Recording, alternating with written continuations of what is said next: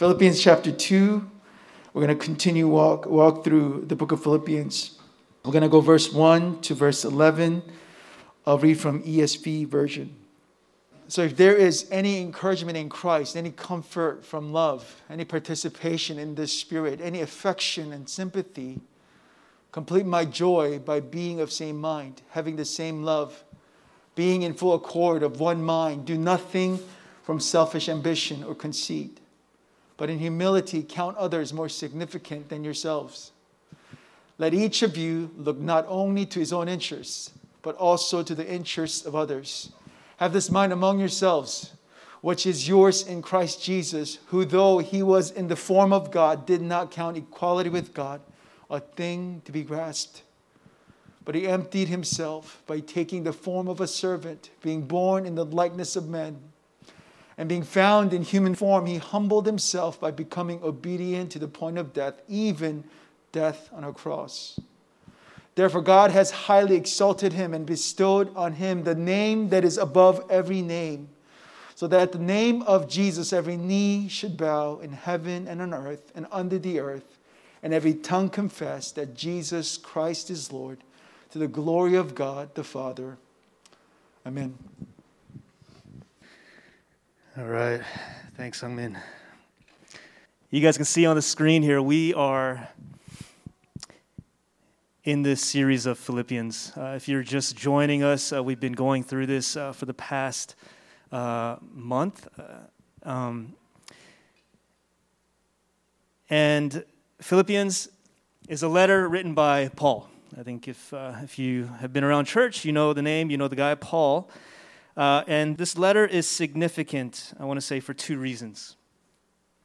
Number one, Paul is writing this letter from prison, from actually from house arrest. He's awaiting trial, um, and he's not even sure if he's going to survive, if, if he's going to receive the death sentence. And so he's writing this in house arrest, awaiting trial, and he writes this, what he says, he writes this in joy. Uh, amidst the suffering, amidst the trials, he writes this in joy. Number two, he writes this to the church in a city called Philippi. Uh, and this is the first church that he planted on the continent of Europe. Um, and so this letter is written to this, the, the, the, people that live in this city called Philippi. And we heard from Pastor Sangmin weeks ago that this city, uh, the people are full of pride. They're full of this pride that they are Roman citizens. Uh, you guys know this past weekend Korean calendar. It's, uh, what is it? Someone tell me. 개천절, Korea Foundation Day. You're going to see uh, Korean flags lining up the streets. Korean people they have a lot of pride in being Korean. Um, and so Paul writes this letter to uh, the, the people, the church of the city of Philippi, where people are very pride, very proud of their citizenship. Uh, and, these, and, the, and the church is also experiencing a lot of persecution, a lot of suffering, a lot of trial. And Paul urges them the same. He urges them to practice joy. And that's why we have as our, as our title for this series, The Practice of Joy. Now, this afternoon, we begin chapter 2. Um, now, it may be important to note, you know, that the Bible originally, uh, in general, and also this letter in particular, was not separated by chapters and verses. Uh, you guys uh, aware of that or not? Um, I don't know if you guys can imagine. You know, this is a letter that he wrote to people that people that he knew. Uh, if you can imagine, if you were writing your emails to people with chapters and verse numbers and stuff. Now, Paul didn't do that. Now, the reason that that's uh, important is just because you know what we're what we're looking at today as we begin chapter two. It comes from a stream of thought. Okay, this is this, this is not just like you know something that we I mean, this is what we tend to do. We, we, we, we choose it and then we study it, and it sometimes can be kind of isolated. So this comes from a, a, stream of thought. Okay? Now, this short section, what Pastor Sangmin read for us this morning, man, it is packed. It is packed. And we have kind of limited time today, but it's enough time. Uh, but what that means is that we won't be getting into a lot of the heavy theological uh, aspects that this passage contains okay? And so, what I want to say just up front, uh, there's really two things that I want to look at today. The first thing, the call, the invitation, the glory, the joy of living with humility and service to each other. Okay? So, service to each other. And number two, we will look at the model of Jesus. And we looked at the model of Jesus last week, really every week. Uh, but we're going to look at the model of Jesus and how he is so much more than a model to follow. So, me if you can just flip to uh, the beginning of chapter 2. This, this, uh, this passage, passage, it begins with the word so. So. Now, in our modern colloquial English, sometimes we just say so just to begin, like we kind of begin awkwardly, like, hey, so. Uh, you know? But really, what this word so, it means it's coming from something, right? Again, the stream of thought, what Paul was talking about. Now, previously, at the end of chapter 1, Paul was talking about living lives manner of the worthy living lives living lives in a matter, manner worthy of the gospel. I'm going to say that one more time. Living our lives in a manner worthy of the gospel. I said it right. He talks about standing firm in one spirit, one mind, side by side, and not being frightened by anything. And then he ends, the chapter ends by him saying, you know, we are called to this faith to believe in Jesus, but not only to believe in him, but also to suffer for his name. And then Paul says, so. Okay? This is where we're coming from. Now, last week, Pastor Sangmin, man, it was such a like a, a beautiful message. We hear that, you know, live your lives in a manner worthy of the gospel. And what we what we heard last week, that this life, what what living worthy of the gospel is not living up to some kind of standard, not living up to the standard of Jesus, standard of the gospel, but actually it is living in the reality of the power of the gospel. Amen such an important message and distinction. So we come into chapter 2. Paul says, So, if there is any encouragement in Christ, any comfort from love, any participation in the Spirit, any affection and sympathy. And he continues. Now, when we read this, it says, if, if there is, if there is any of these things, if there is.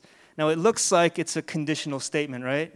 If you do this, then that. If this is true, then that. Now, it's a kind of a conditional statement, but really it is a conditional statement meant to provoke reflection.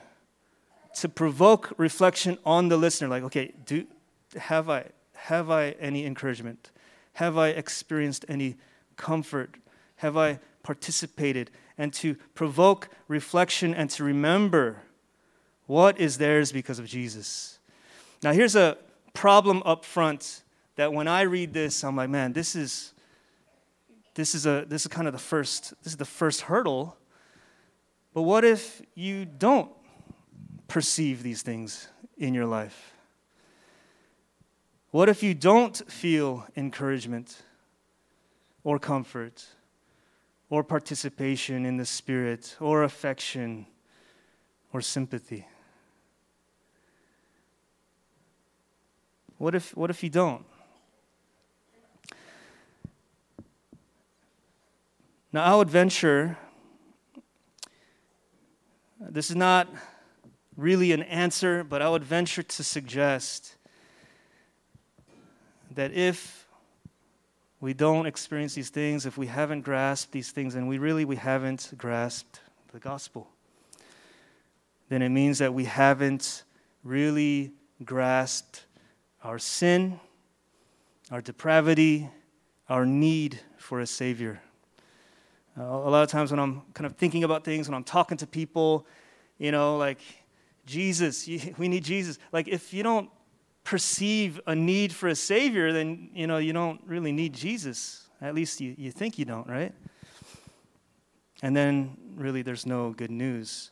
But let me just explain the gospel. You know, last week Pastor Hung was like, man, we, we end every service with the gospel, and we're going to do it again today as well. But let me also open up with the gospel. We have a need, and this is not meant to be fire and brimstone. This is not to pile guilt on anybody or shame But you and I have a great need. And we live before a holy God. He is the giver of life.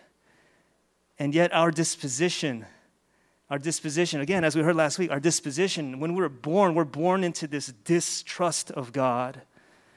Our disposition and our willing actions, we are, we like, we constantly, we set ourselves up to be God, not to worship God. In our decisions, in the ways that we think and want, the ways that we order our life, we are just, we set ourselves up to be God of our own kingdoms. And in word and thought and deed, things that we do, things that we don't do, we sin. And our sin deserves punishment. God is a holy God. And our sin deserves punishment, it deserves death. But the gospel is that God, rich in his mercy, because of his great love for us, made us alive with Christ. Amen. Saved us by grace, not by works, not because we prove ourselves or try, try, try, not by efforts to live up to the gospel, but living in the reality of the gospel. That Jesus has paid for our lives, for our souls, and that frees us from sin and frees us into life and into his glorious light. Amen? So, why does Paul say this? Why does he say, if there is any of these things? If there's any of these things. Now, Paul, he is a pastor. He's a pastor. I don't know, a lot of times we, I don't know what I do. I, I, I just read the Bible and I kind of disconnect Paul from a real person and who he is in his heart. But Paul, above, above so many things that he is, but he is a, he is a pastor. And he is, his desire is before giving a directive, before saying, hey, do this, before saying, you know, you need to do this, you need to live this way, he wants to encourage them. He wants to remind them. He wants to show them what is real. Hey guys, can you remember what is real? Why is it worthwhile? The things that I'm about to say, the challenges that I'm about to bring forth, why are they worthwhile? They are worthwhile because, don't you remember, we are encouraged in Christ. We are comforted in His love. We have this amazing, this, this graceful participation in the Spirit, affection, and sympathy, all these things to remember that remembering, remember, remembering these things actually empowers us to accomplish what is being asked, okay? Now, verse 2, Paul says, Complete my joy. Now, if you, if you were to kind of open up your Bible and to read and, and read again ver, uh, chapter 1 and just read as the logical flow of things into chapter 2, Paul could have just used logical argument and said, because of these things, because you believe in Jesus, because you say you're a Christian, then do this. But Paul says, complete my joy. Again because of his pastoral heart. Paul, I'm convinced, Paul was modeling. Paul was modeling. He says, Complete my joy. Guys, this is what brings me joy. And if you have received Jesus' love, if you have been forgiven, if this good news is good news to you, the gospel, if it's good news to you, then this should also bring you joy. And he's inviting the Philippians. And along with them, he's inviting us into the practice of joy. That pursuing these things that he's about to say, same mind, having the same love, being in full accord and of one mind, that these things is a practice of joy, that it brings joy to completion, to fullness. And Paul is inviting us to share in this joy. Verse 3, Paul says, Do nothing from selfish ambition or vain conceit in humility, count others more significant than yourselves. You know, in some translations, the reason I say this is because when I read this verse or when I think about it, I, I, I remember reading, uh, consider others better than yourselves. Does anybody have that in your mind? Consider others better than yourselves. Um, you know, Elise, my daughter, she, um, she's riding a bike now. Uh, she's four and a half years old, riding without training wheels. She's riding, man. Yes, I'm bragging. I'm bragging a little bit. I think it's so cool. Um, and, but every time I take her biking, she looks at me and she says, Dad, I'm better than you. I ride my bike so well. I'm so good. I ride better than you.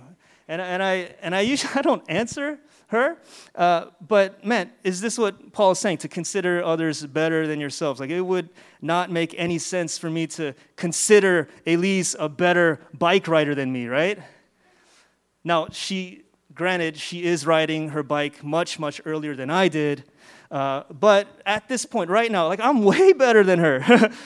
Uh, and, and it would be wrong for me to like say, you know what, you're right, you're better than me. So why don't you just go ride by, go ride by yourself? You know? She doesn't, she doesn't know like safety rules, riding on the street and, and, and just doing things. She can't, but it would be, it doesn't make sense. It wouldn't make sense for me to consider her better than me. So obviously, right? Obviously, that's not what Paul is saying. And so we have in our version here, consider others. I'm lost, where is it? Da-da-da-da-da. Consider others, count others more significant than yourselves. Is that more helpful? Translation? Consider others more significant. Now, there was a time uh, when Mina's uncle let us use one of his cars. Uh, they, did, they had a BMW just kind of on the street sitting there that they didn't use, and they said, Hey, why don't you guys just use this car? Yeah. And I'm like, Okay, cool. And so we started driving this BMW around. Evan, he used to, whenever he, when he saw me driving this thing, he would call me Hejangnim, which is like boss, CEO, because it was like the CEO status of a car. It was like, it was nice. And it's funny, not long after I started driving this thing, like it really affected how I drove on the streets, man. I would drive and if I saw a BMW or a Mercedes or you know kind of a car at that level and they would signal in, I'd be like, "Yeah, man, come on, brother, come on in." I would yield to that driver, to that car. And if it was any car less than that, I'm like, heck no, man, get behind me. I would, I would close the gap.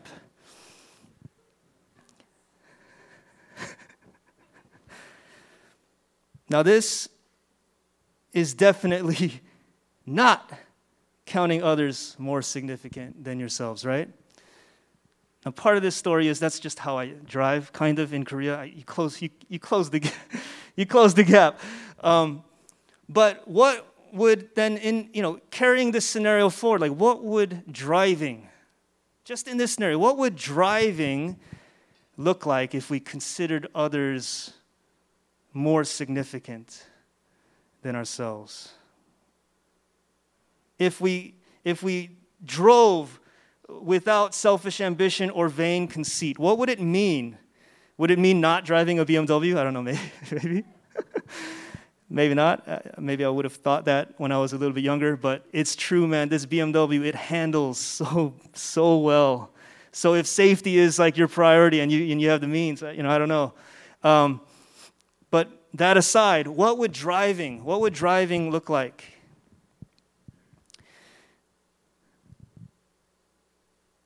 You know, uh, for sure, it would not be treating other drivers based on how nice their cars are, right? And also, I think it would also not be treating others based on how they're treating me. I don't know if you guys, if who, who drives here?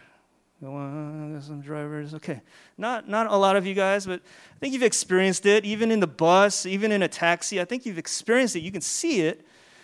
Um, but like, if I so so here's one thing in this culture, like yielding for people when they signal, it's it's, it's not a thing. And when people do yield, you expect that car to give you a little hazard. Thank you.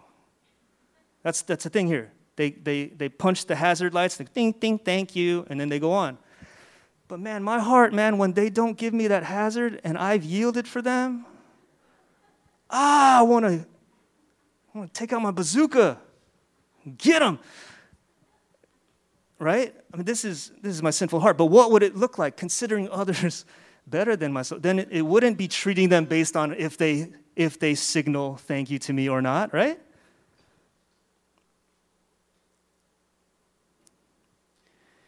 So, what? I don't know. I think it would have something to do with recognizing you know, that these vehicles, they're not just obstacles. They're not just obstacles in my way to get, like in my way to get, for me to get to where I want to go, right? They're not just vehicles, they're people. They're people with schedules, with stress, with, with things that they need to do, with, with bad mornings, with, you know, like they're, they're, they're people. They're not just obstacles, they're not just idiots.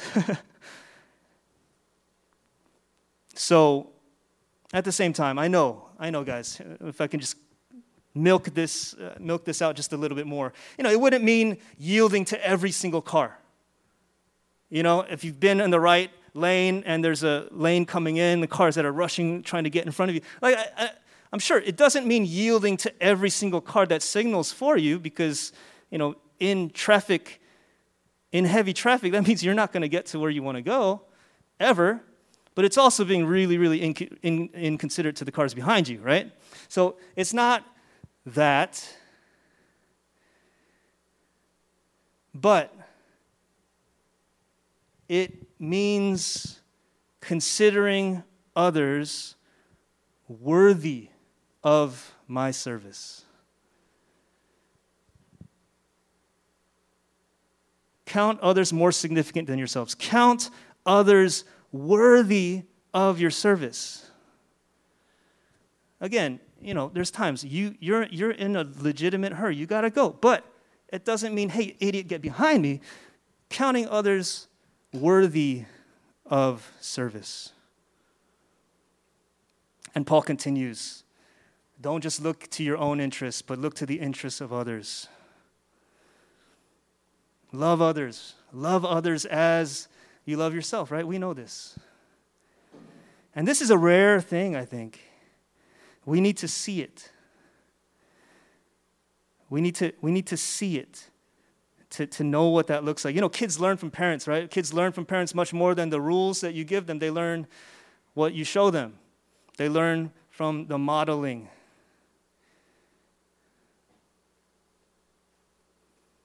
You know, earlier we heard from Connie and just sharing her testimony. Now, what a model herself amidst the suffering, amidst the pain, what she and her family, she's got husband Changwan and a, and a young son Ian, this kind of this suffering beyond what she can bear. And she has suffered time and time again. And you know, just as she testified, like she, as she surrenders to God, that she's experienced God's presence, His peace, His care amidst buckets of tears. But she's experienced even joy amidst this time and time again.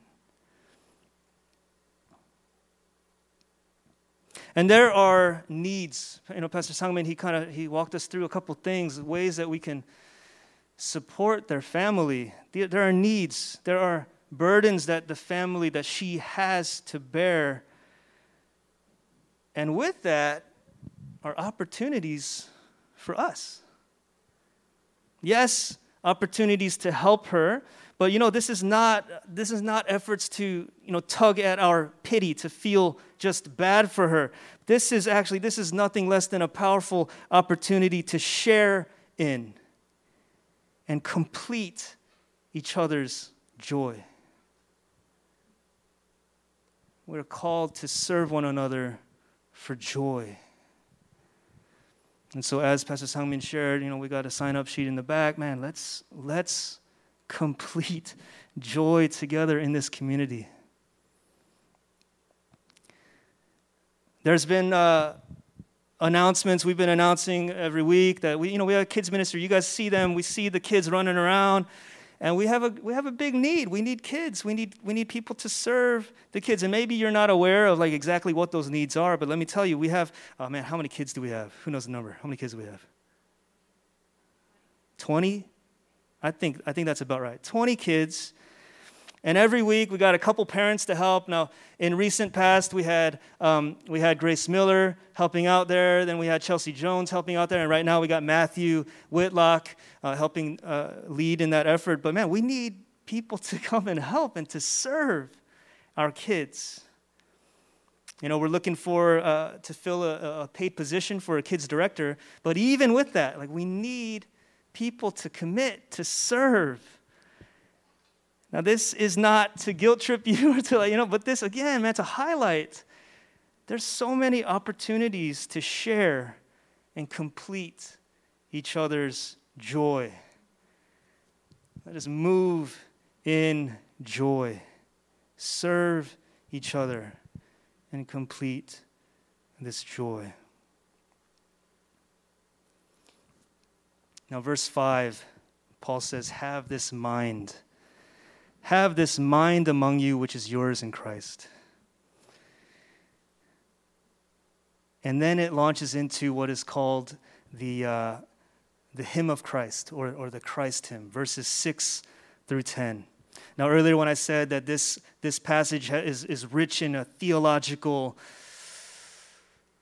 theological even debate, okay? And, and again, we're, we're, we're not going we're not gonna go into it um, but in this hymn of Christ, uh, verse starting at verse five, starting sorry, starting at verse six, you know, Jesus who, though he was in the form of God, did not count equality with God a thing to be grasped, but emptied himself by taking the form of a servant, being born in the likeness of men. Let's keep going.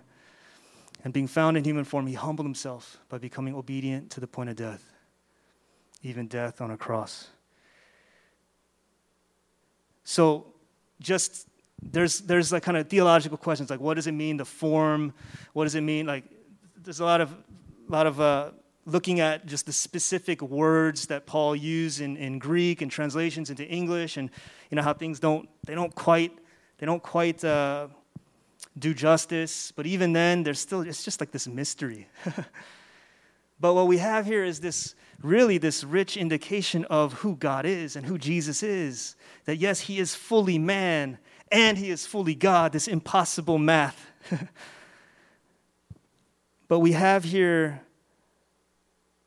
this description of who Jesus is. Once in glory, you know, existing with God from all eternity before the creation of all things, and he humbled himself and walk this earth as a human, first being born as a baby in the dirt, and walk this earth and live the life of service, so much so, in obedience, so much so to death on a cross.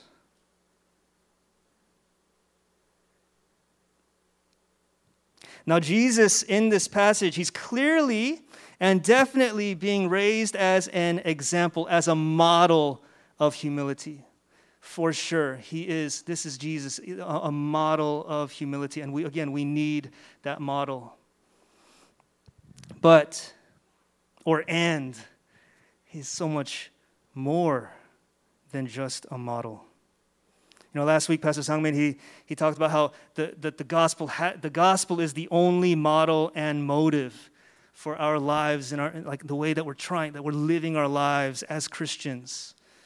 But again, the gospel is it's the free gift given to us, not because we deserve it.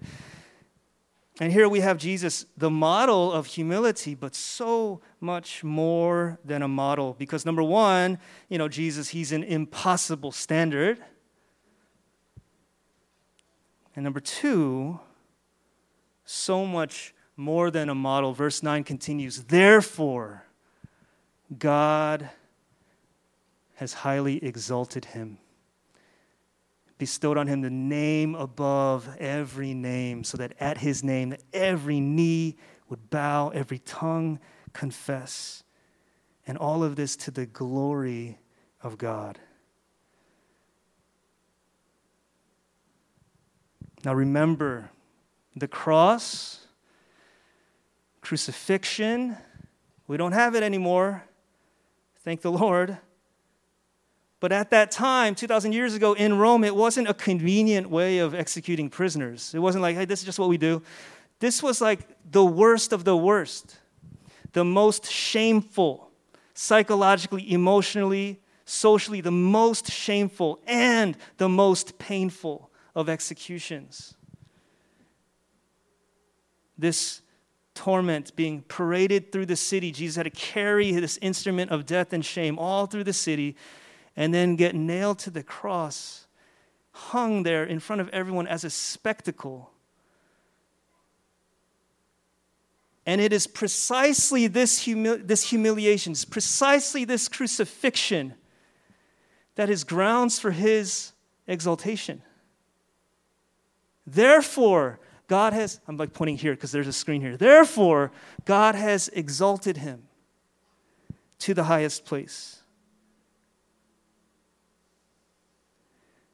Jesus, more, so much more than an example, and this is not to drive us into pity. Again, this is not pity. Jesus does not need our pity. And you look at this, and this is glory. What? This is glory fully and particularly revealed that Jesus revealed God's nature in being on the cross. Service, humility, and this is the God we worship. That Jesus revealed, man, in, in, this, in this new way, who God is, the character of God, who the God that we worship is. This is the God that humbles himself and dies the death that you and I deserve. And therefore, Jesus is glorified, exalted, name above every name. In Revelation chapter 5, uh, if, you, if you read, there's this, there's this thing where like seals are being broken and, and, and, and uh, scrolls are being opened like to, to reveal, to bring to completion God's will. And there's this last scroll, this last uh, seal, and, and, and the angel's like, Who is worthy? Who is worthy to open this scroll? And the lamb who was slain comes. And it is the lamb who was slain who is worthy to open the scroll because he was slaughtered, because he died for and paid for the nations. This is our God. And we are invited into this glory. So, again, remember, I'm wrapping up here. Remember, chapter 1 Paul's talking about suffering. You're called to believe in him, but also to suffer for his name. And if you guys know, if you've, if you've ever suffered, you know that suffering tends to bring isolation, doesn't it? Like when you're really suffering, it tends to bring isolation. But we are here, we're called to serve and to care for one another, to consider each other and each other's burdens, each other's sufferings as more significant than our own, to share in each other's suffering. Let that be our worship.